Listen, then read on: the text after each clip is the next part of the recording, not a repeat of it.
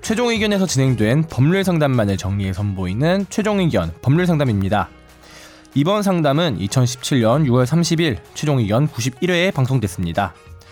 동물권에 대해 모순점을 느꼈다는 청취자분 이와 관련하여 다양한 질문 해주셨는데요. 이번 최종 의견 법률 상담에서는 동물보호법에 대해 다뤄봤습니다. 최종 의견의 사연을 보내주세요. 법률 상담해드립니다. 파이널 골뱅이 sbs.co.kr 자, 다음 사연 넘어가시죠. 예. 공준호 씨 잘생겼다고 안녕하세요. 최종 의견이 초기에 이승훈 PD가 참여했을 때부터 열심히 듣고 있는 청취자.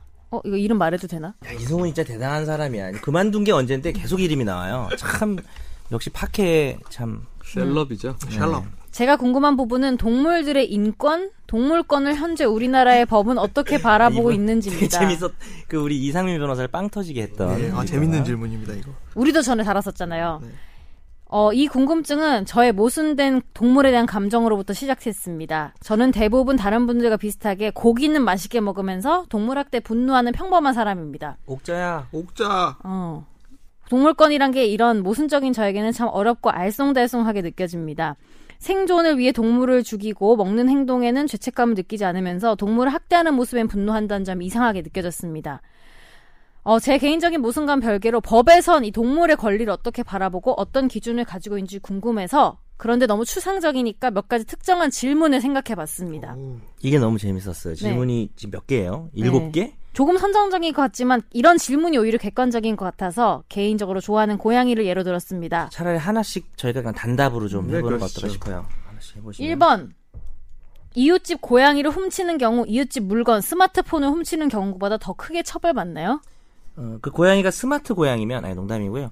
그 참 웃기지도 않고 어, 미안합니다. 네.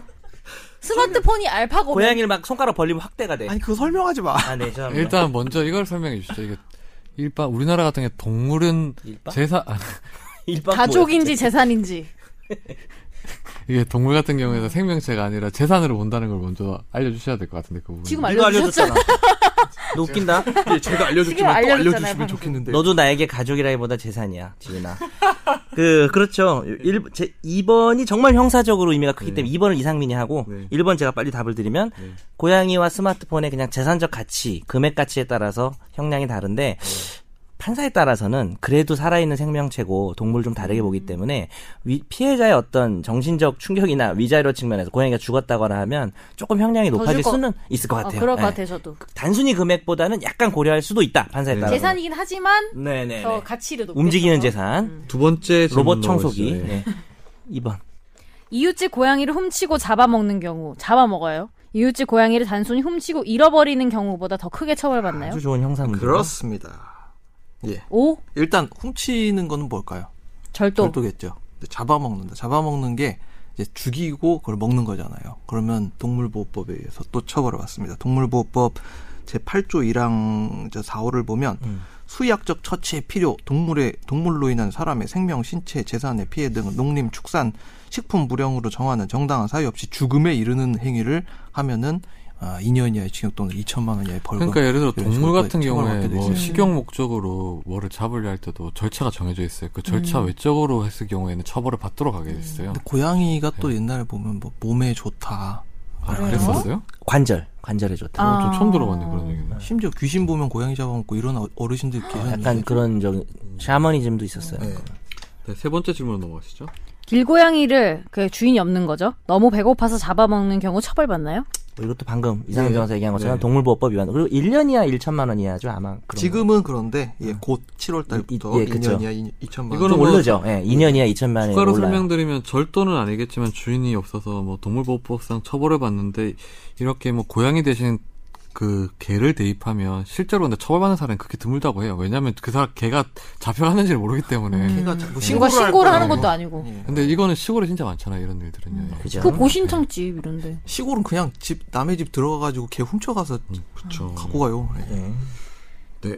길고양이의 다리를 자르는 경우 처벌받나요? 같아요. 예, 똑같습니다. 동물보호법. 예. 음. 학대 핵- 학대 동물 학대죄라고 오버- 합니다. 길고양이의 생식기를 자르는 경우 처벌받나요? 똑같습니다. 다리를 네. 자르거나 생식 이분 다리하고 생식기가 큰 근데 이게 차이를. 처벌을 받는 게 기본적으로 뭐 어 동물을 학대해서 그렇다기보다는 그냥 동물보호법상 처벌을 받는다고 봐야 되는 거죠. 동물보호법상 학대 금지 아, 동물 조항. 음. 학대 금지 조항이라고 하니까 그 동물 학대죄라고 해도 틀리진 않습니다. 그리고 지금 다 길고양이를 예를 들고 있는데 남의 재산이 아닌 거예요, 길고양이는. 근데 음. 재산이 아니어도 동물이기 때문에 동물 학대죄 이렇게 음. 기억하시면 돼요. 네. 근데 6번 이분이- 이게, 이게 제일 어, 웃겼어요. 예. 특히 6, 7번의 차이가 궁금하다고 하셨는데 이번 질문은 진짜 너무 예. 고양이 주인이 특이한 취향으로 다리가 세 개인 고양이를 좋아해서 자신의 애완 고양이 다리를 그러니까 자기 소유의 하나 자르고 소독도 잘해주고 후에 사랑스럽게 양육한 경우 처벌받나요?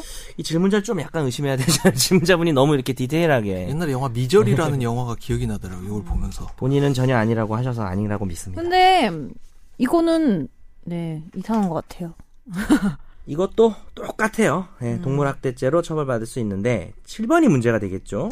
고양이 주인이 자신의 편의를 위해서 자신의 애완 고양이의 생식기를 자르는 경우 뭐 중성화 수술 같은 거 처벌받나요? 뭐 이분이 여쭤본 건 아니지만 성대 수술 같은 것도 비슷하겠죠. 음. 그런 건 어떨 것 같아요.